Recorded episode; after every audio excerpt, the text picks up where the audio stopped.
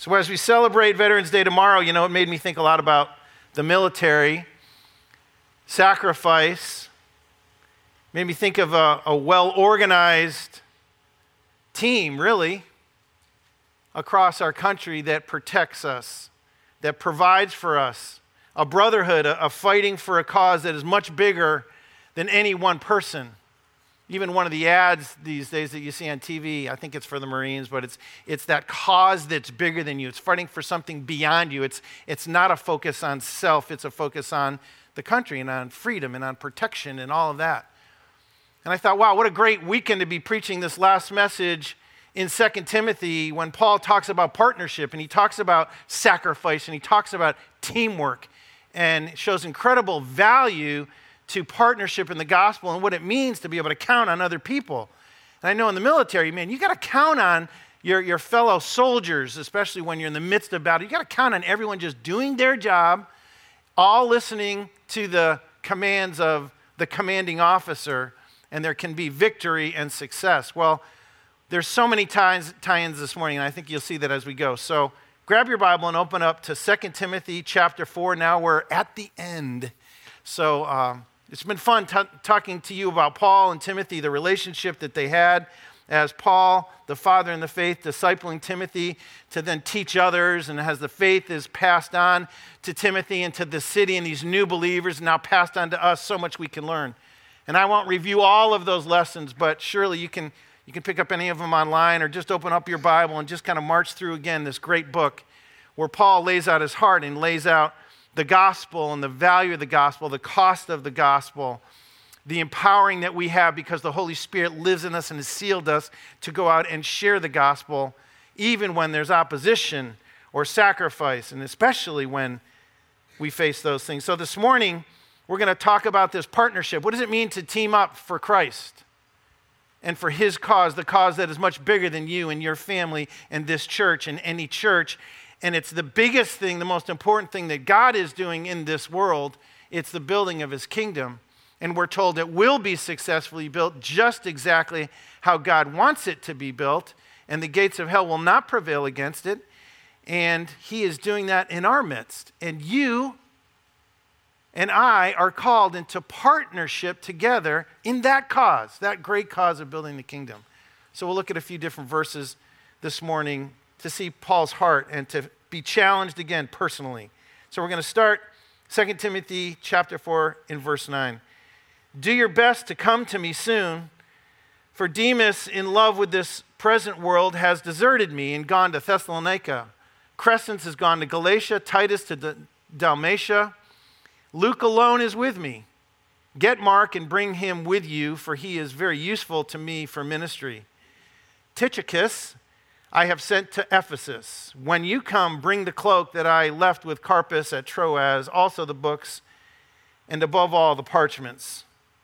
So Paul is always so transparent and vulnerable, which I love about his writings in Scripture. You can relate if you just go like, wow, was there sacrifice? Was there hurt? Was there trouble? Were there challenges? Like, yeah, and Paul was very clear about all those that he faced and how he faced them and what he did in turning to God and building his relationship. And he talks very, very openly about these feelings of loneliness, right? Of being alone, wanting as soon as possible for Timothy to come to him.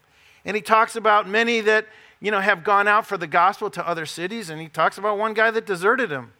But one thing you know for sure is Paul highly valued his teammates. He highly valued Luke, Dr. Luke, who was with him, calling of Timothy. He was highly valuing Mark, where he said, he is very useful to me in ministry. You might remember back in Acts 15 when Mark once deserted Paul while he was on his first missionary journey taking the gospel out to those that had yet not heard. But apparently Mark had really matured in the faith since then. Remember, Paul and Barnabas had a disagreement about the use of John Mark because he had deserted him on that journey. But he had matured in the faith over the years, and now he could be really helpful to Paul. And Paul said, Timothy, you got to come to me soon. There aren't many left. I got Luke here, but come to me and bring John Mark. Bring Mark, because he's helpful to me in ministry. So we see this incredible value that Paul places on gospel teamwork. And he often writes in his letters about this gratefulness for partnership in the gospel, doing ministry together with brothers and sisters in Christ. Prison, for Paul, reframed how he would function. He's in a Roman prison as he writes this letter and many of his letters. Yeah, he had to do that differently because he didn't have that freedom. And yet he said, but the word of God is not chained. And he knew the power of the word of God as it would go out to others and be carried to others and yet be carried to others. He knew he needed to train up brothers and sisters in Christ to carry the word. And he was cognizant of that as he went from city to city and on these journeys, identifying brothers and sisters that were partners in the gospel, so that the work of evangelism could be done, so people could hear about Christ and the hope that's in Christ alone in this world, and then be discipled and trained up and go out and do that with others. But now he's sitting in this cold Roman cell at the end of his life, really is his last words here, saying, come, need the encouragement, bring some stuff with you. We'll talk about that in a minute, but you got to come. We got to talk about partnership. He probably wanted to instill in them this incredible vision of the kingdom once again, maybe for the last time. He didn't know how long he had left, but he understood it was vital to continue to disciple and build relationship with those that could share in the gospel going out. And we take that very seriously at this church. You know, we understand the leadership model that God has given us in Scripture, with qualified elders who are supposed to equip others to share in the work of ministry. One of the key things we're called to do is to equip you guys. So if we build a church and you're not equipped and you don't understand your gifts and you're not serving somewhere with incredible joy and fulfillment, it's kind of on us and it's on you. You've got to step into it, but we've got to kind of lay that out. We've got to help build you up and equip you and tell you regularly you deeply matter to God, and He wants you to partner with the other people in this church wholeheartedly for Him. Now, you don't have to do that. You can choose not to, but you won't be fulfilled, and it's not the design that God has commanded you to walk in. But you can turn and say, okay, so Lord, I want to be equipped. I want to get alongside these other elders and deacons, these life group leaders, these Bible study leaders, these Sunday school teachers, these ministry leaders, and really all these different ministry roles by every description along or at this church, and say, now I need to partner. I need to get in. It's that important. There's someone who's lonely that needs me to come. There's a ministry that only I can fill through my gifting and personality and background and strengths and weaknesses. There's no one just like me, so there's got to be a place in the church just for me, in that team, in that group, serving or leading or teaching or giving mercy or compassion or faith or whatever it is. I just love, you know, Paul's heart. It's all about partnership in the gospel. And unashamedly, and he says it's the thing to do if you're a believer. And he knows nothing compares to it. We could chase the world, as he talks about Demas. That's going to get you in trouble. That'll end in regret and brokenness in your own heart. There'll be a day where you'll have to face all of that waywardness and sin, and he's trying to spare us from that. But he says, join, partner, come alongside as one big family. And so that's what we have always attempted to do here at this church, in obedience to the Lord. We're one big family. I hope you feel that. We're one big family, and family matters. You can't kind of come and go on family. You have to make a commitment. You have to say, Lord, you're the head of this church. You're the head of this family. I get to partner. Where am I partnering? It's hugely important. So we as a family, we share the bills of this church. Remember when I shared a few months ago, we went into some lean times coming out of summer. People were on vacation, forgetting to, you know, bring their normal offering. So, boy, you guys responded to that encouragement and that challenge to remember we share the bills in this family. No one's bankrolling the church. It is all of us. So all of us partner together. And yes, we do. We share the bills of these lights and the air conditioning and the nice seat you're sitting in and our outreach opportunities and supporting our missionary and our gospel partners and all the ministries and the staff of this church. So we want to encourage you, and we do thank you, but we encourage you, continue on. We share the ministry. We share the outreach. We share the joys and the sorrows together. Oftentimes, people only want so much connection with the church, so it's all about joy for them. And I would say, wow, that's only half the story. And you're missing out on God using you. Because if it's all about what you get and not about, oh, someone's got sorrow or hurt or a need and I could come and help, your heart's not going to be fulfilled. Your heart doesn't get fulfilled by just thinking about what something's doing for you, right? That's part of it. What am I receiving? Is the word being taught? Is the worship something I can relate to? But then how am I, as I'm getting filled up, how am I pouring out? Even as Paul said, I pour myself out as a drink offering.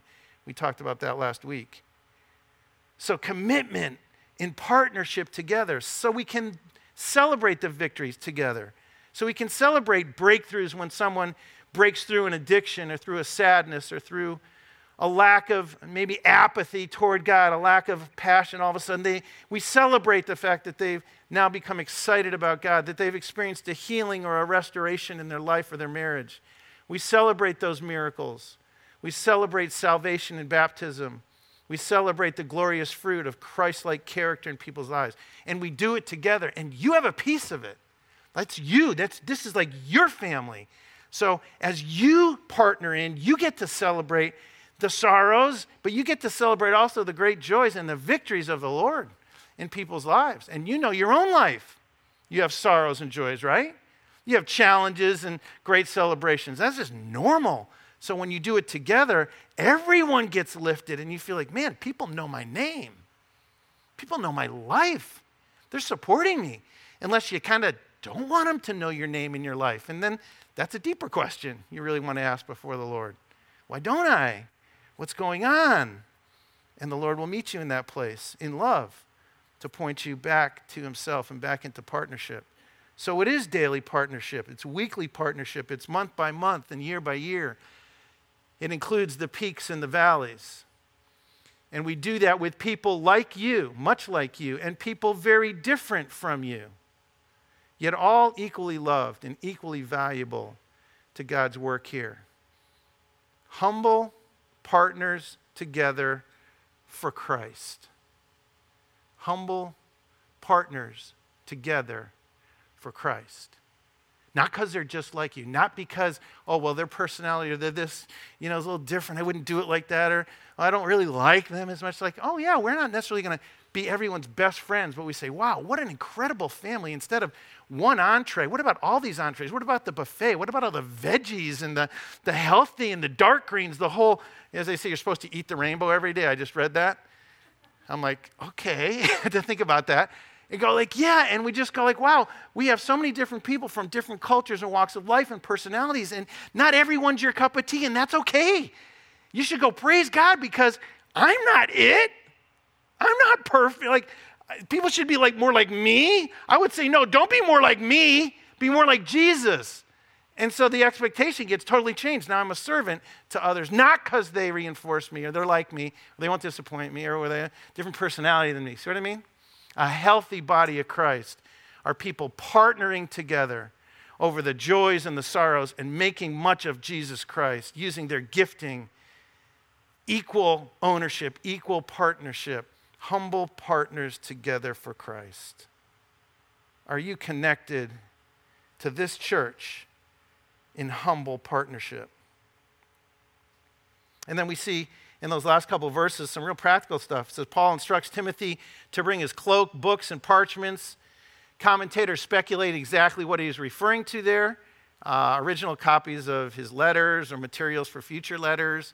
Some even think materials for making tents. And I was like, oh, okay, bring in some that you could do that in prison. I don't know. But commentators don't really know for sure. But important personal items that Paul said, hey, Timothy, when you bring John Mark, don't forget those two. And the cloak.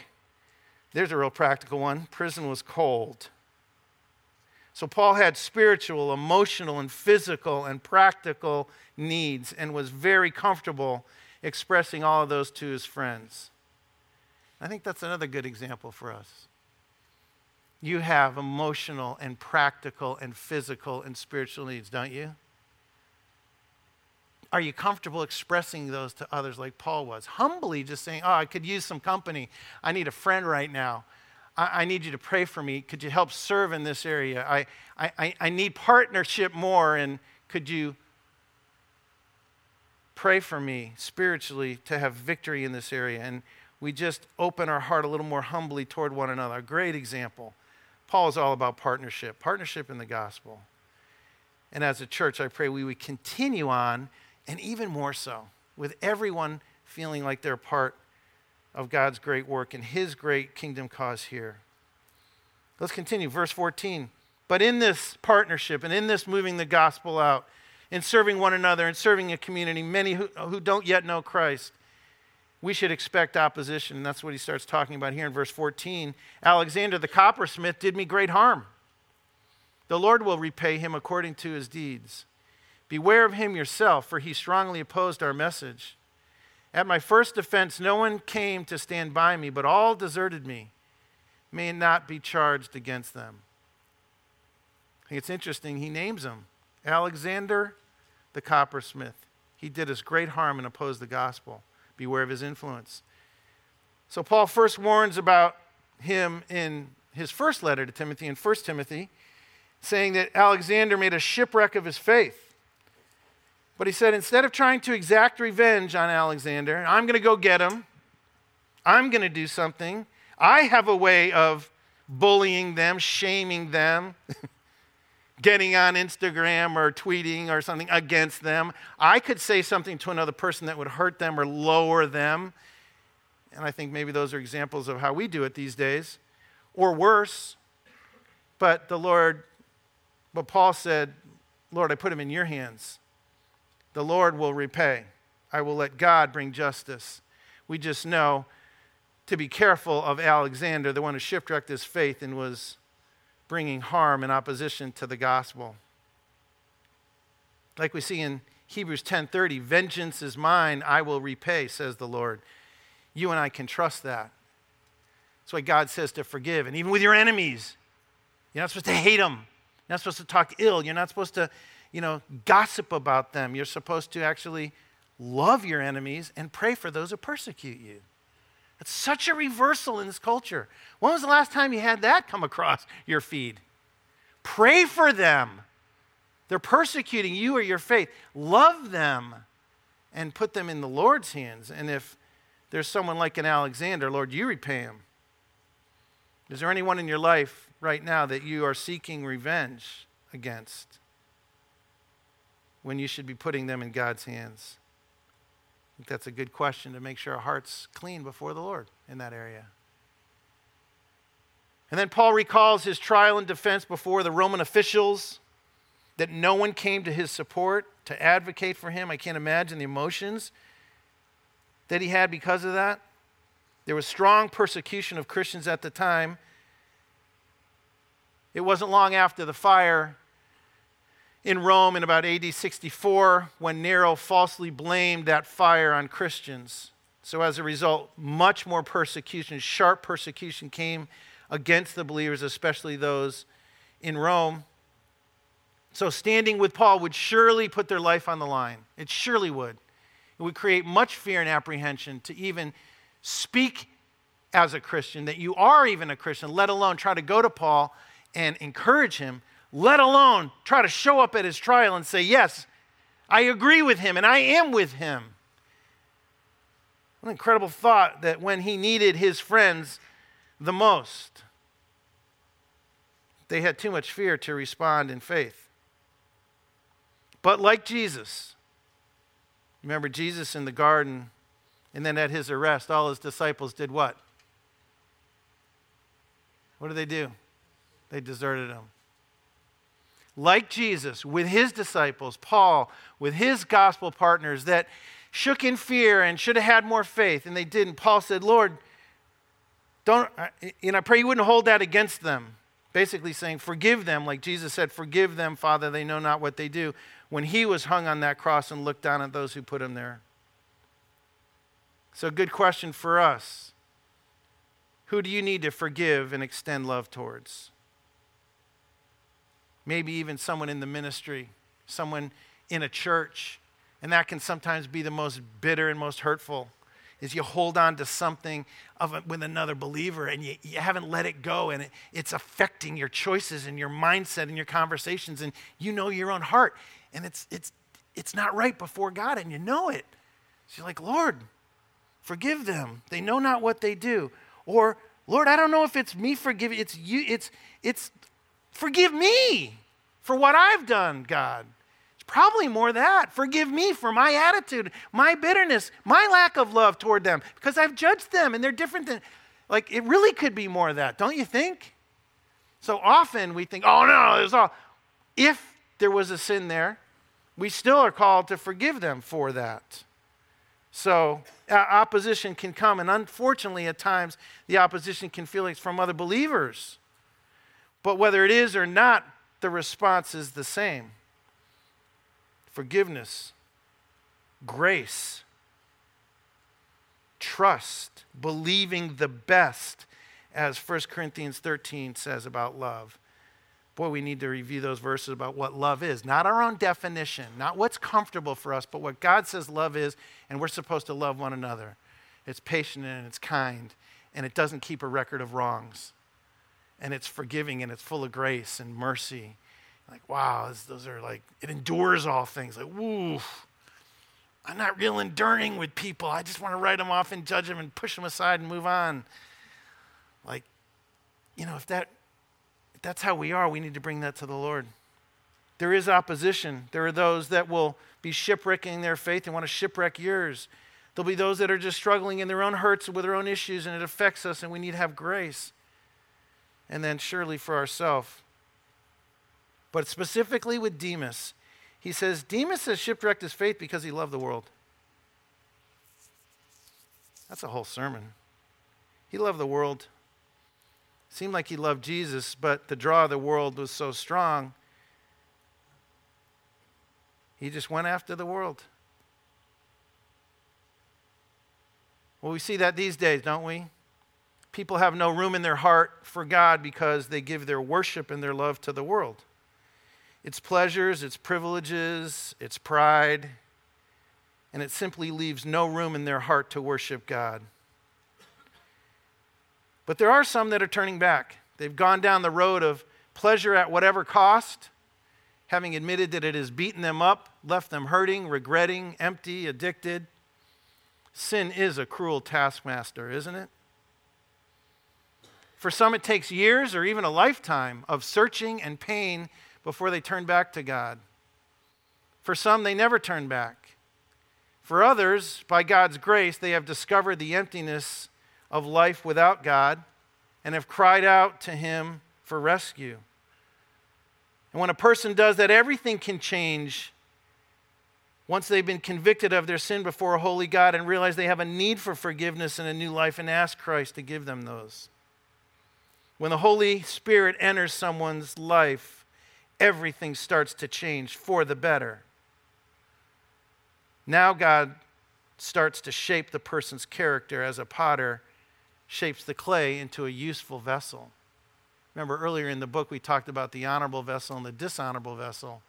And we can be an honorable vessel if we leave the dishonorable choices and thoughts and actions and love of the world and say, God, I want to be an honorable vessel that you can fill and use. The potter who's shaping us once we've received Christ or we've turned back to Him. Instead of worshiping things of the world or ourselves as if we're the center, we put Christ back on the throne in our heart, His rightful place. And we say, Lord, what would you have of me this day? You have given me the breath in my lungs. I want to live for you, not for self, not for pleasure, not for my agenda, but for the King, for the kingdom. Is that you today? Maybe it's your day to turn back. Maybe you've never turned to Christ from your sin and just living really as if you were God or your pleasures or your needs or whatever was God, like that ruled your life, that's your focus. It's all about you now and then you next week and your future and how you're building it, and God's not a part of that. Before God, a holy God, that's sin. It's waywardness. It's not loving God with all your heart, soul, mind, and strength. And there's other sin that we wrestle with, and lying, and and lust, and lack of love, and murder, and all the other things are listed in Scripture. And we have to confess those. So any and all of those we bring to God, which is our sin, and we say, God, forgive us. Come into my life. Start shaping me now as my Heavenly Father, as the Heavenly Potter over this clay. And He sends His Spirit into us to forgive us and give us a new heart and start the great new creation right at the moment of that prayer. Is that you today? Maybe you've wandered off and the clay has gotten hard and the Lord's calling you back, and the washing of the water of the Word is softening you and your heart and your life again this moment. Praise God for that. Just continue to remain before Him and His Word, and the softness will change your heart and your relationships and your responses, and even your desires will start to change and become more glorifying and honoring to God. So yes, there's opposition. Yes, there are people that have drop their relationship with God and run hard after the world, or they try to pretend that they're still really following God, but they're all about their pleasure and the world, and they're shipwrecking their faith. But God's calling us. He's calling us back to Himself through repentance of sin, repentance of our waywardness, back to softness, surrender, and willingness to love God and His ways. If that's you today, call out from your heart to the Lord. Ask Him to come in and reshape and soften, forgive, and then be excited and passionate about this God that would do such a thing for you when you know you don't deserve it, and neither do I, and yet He gives it to us. Partner in the gospel together. Expect opposition. Don't be surprised when others are loving the world and they don't have any room in their heart to worship or love God, because you yourself have those times where you wrestle with that, right? But we can know that there can be a rescue from that constant battle, to be rescued into His forgiving presence and then strengthened by His Spirit to live differently. And that's where He goes next, and He ends here in these last few verses, starting in verse 17. Even though there's the opposition, this is what He says, "But the Lord stood by me and strengthened me, so that through me the message may be fully proclaimed and all the Gentiles might hear it. So I was rescued from the lion's mouth. The Lord will rescue me from every evil deed and bring me safely into His kingdom. To Him be the glory forever and ever. Amen." What a powerful statement that is. Paul's vulnerably throwing his heart out. Don't you appreciate it when people are that honest and that vulnerable, saying, "I'm lonely, you got to come. You got to come encourage me, and I'll encourage and equip you. We're doing this together, and there's opposition, and it's really hard. But you know what? Even when people have deserted me, and at that trial when I stood all by myself, I really wasn't all by myself. The Lord stood by me and strengthened me." When all others had deserted Paul in his greatest time of need, Jesus stood with him. Paul had already learned that his strength wasn't from himself. It was found in Christ. He could relate to Jesus in the garden when the disciples did that, deserted Him. He surely had many opportunities to continue to relate, but to also find his strength in the Heavenly Father to bear it and to walk through it. Maybe the Apostle Paul was thinking back on Isaiah 41:10, where the prophet wrote, "So do not fear, for I am with you. Do not be dismayed, for I am your God. I will strengthen you and help you. I will uphold you with my victorious right hand." Paul knew the Old Testament very well. I believe those verses had to have encouraged him. Paul could have been fearful and dismayed, couldn't he have? If anyone could say, "I'm fearful and dismayed, discouraged or depressed, not sure what's going to happen next, am I going to live or die literally today?" Paul could relate, and Paul understood that God holds me with His victorious right hand. Do you understand that same promise for you? We know that Paul, in many of his letters, wrote about this strength that's found in Christ. In Philippians 4:13, it says, "I can do all things through Him who strengthens me," through Christ. And in Romans 8:31, Paul writes, "If God is for us, who can be against us?" And then in 2 Corinthians 12:9, God said, "My grace is sufficient for you, for my power is made perfect in weakness." And the context of that last verse was Paul asking for an illness situation in his life, we don't know what it was, to be healed. And he asked God 3 times, and God said no to the healing. Now he got it in heaven, we know, because he has a glorious new body. We'll have a glorious new body when Christ is resurrected. But in his physical body on the earth, Jesus said, my grace will be sufficient for you, for my power is made perfect in your weakness. These are great promises, aren't they? Are these great promises just for Paul, or are they great promises for you? A, B, or all the above? I'd say all the above. Yes, they were great promises for Paul, and he needed the strength of Christ. Huge. He needed to know God is for me even though I'm in a prison, even though I've been beaten and stoned to death, even though I've been shipwrecked out on the sea a night and a day, lacking food, lacking people to encourage me. Even though I know God is for me, I know Christ will strengthen me through all things, and I know his grace will be sufficient for me, but we can know the same promises in our life.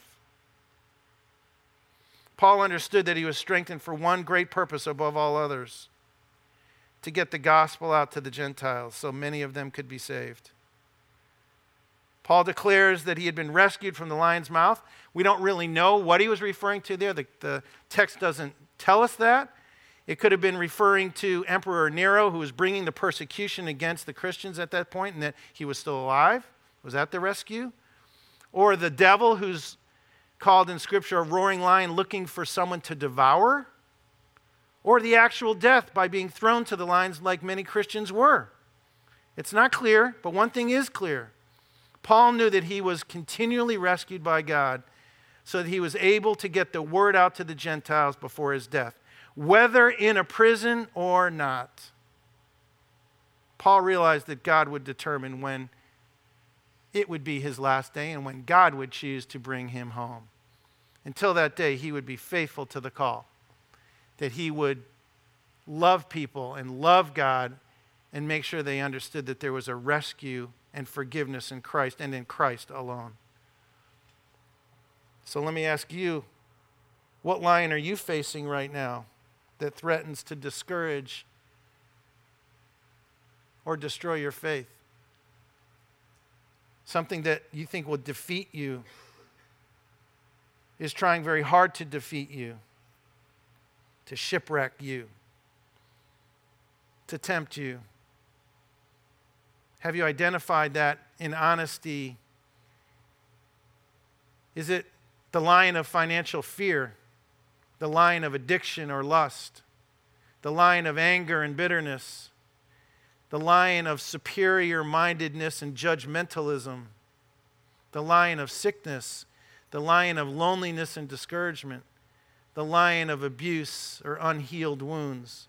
There are many lions that would want to tear us apart, make us bitter in our heart or apathetic toward God, but we can face those lions in the strength of Christ, with the God who is with us and for us, who will stand by us in the midst and give us new victory and daily victory and ultimate victory. In 1 Peter 5:8, it says, be sober-minded, be watchful. Your adversary, the devil, prowls around like a roaring lion, seeking someone to devour. Resist him, firm in your faith. So these verses tell us we've got to think clearly. We've got to be sober-minded. We have to recognize and admit the lions that attack us, and we need to resist the lion. We need to resist the devil. We need to resist self-pity and stand firm in our faith and in the promises of God, many that we've rehearsed today. And we do that alone or with other believers? Do we do it alone or with other believers? We do it with other believers, and we do it together. We partner together in all the realities of walking with God in this world with clay feet, but empowered by the Holy Spirit. We don't stand alone. Jesus stands with us, and we stand together. And I want to finish, that little story in Daniel 3 where Shadrach, Meshach, and Abednego refused to worship the golden image. And the king said, all right, we're throwing you into the fiery furnace. And they were thrown in. They were bound and thrown in. And then they noticed they weren't being burnt. They were free, walking around, and there was someone with them, an angel of the Lord, and many believe it was Jesus himself, pre-incarnate Jesus. What a great picture. What a great promise and story to remember, that when the fire gets hottest, when the lions are fiercest, we don't fight them alone. We fight the good fight together in the strength of the Lord. We will have victory. Many people think, with Paul, oh, but look what happened. He got beheaded. Yeah, and he was taken safely until that moment, and that was God's moment, and that was God's method to bring him home. And there was victory, and he knew he was looking forward to a crown of righteousness to all that loved his appearing. And Paul was loving this idea that Christ would return and redeem his world and all those that love him and make all things right. And he surely was enjoying his reward and is now. So let's review. God calls us to partner in the gospel, to expect opposition, but also that the Lord stands by us to strengthen us so that we can. Here are a couple of questions to take with you today. Who are you partnering with in the gospel? How will you respond when others oppose you because of the gospel? And thirdly, where do you need, in what area of your life do you need to remember that the Lord stands by you to strengthen you?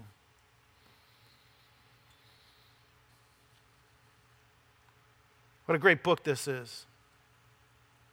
What an incredible challenge to look at the life of Paul, to look at the life of Timothy, that was concerned for the welfare of others more than themselves. That's why Paul, I think, was such a great partner to him, and Timothy was to him. He was more concerned for the fellowship of more people to come in to the family of Christ, more for their interest, living for the glory of the gospel.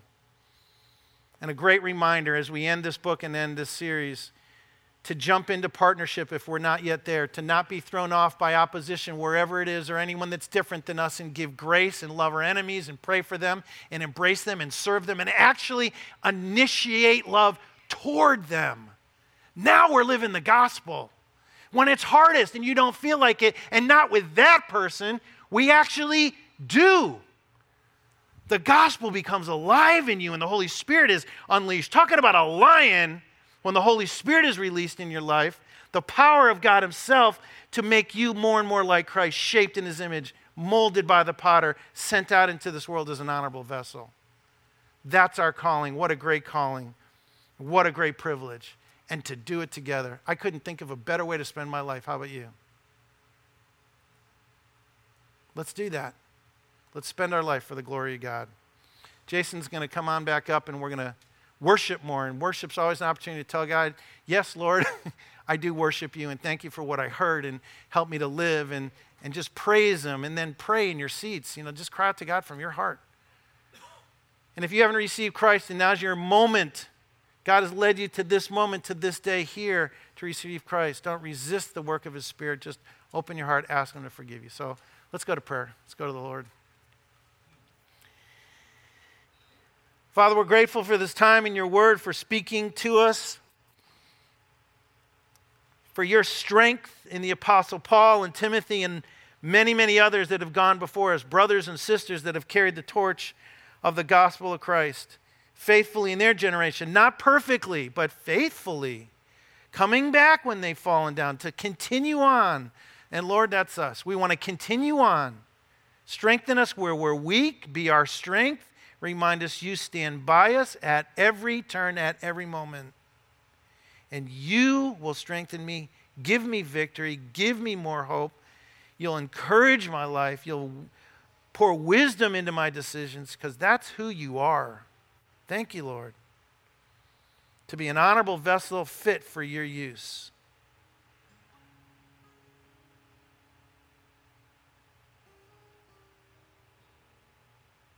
Tell him that if that's your desire, Lord. I want to be an honorable vessel. I want to more deeply partner with others in the gospel here in this church, in this family. I don't want to do a little or a little less or a little less and then fade away. I want to press in and do more and a little bit more and partner in greater ways, because more people have to be reached. And this light can be even brighter in this community through this church. So Lord, me with the others here. Thank you, Lord. Strengthen me as I step out in faith. If you don't know Christ, cry out from your heart. for his mercy and his forgiveness right now, your sin, and he will forgive you. Say, Jesus, forgive me. Come into my life. Wash me of my sin. Give me a new heart. I want to be a new creation in Christ, a child of God. Lord, accept me through your Son, Jesus, and he will. Thank you, Lord. Now strengthen each person that's prayed their prayer, and all of us that have walked with you for some time, Lord. May we be even more fruitful for you in the days ahead. Lord, receive our worship now. It's for you.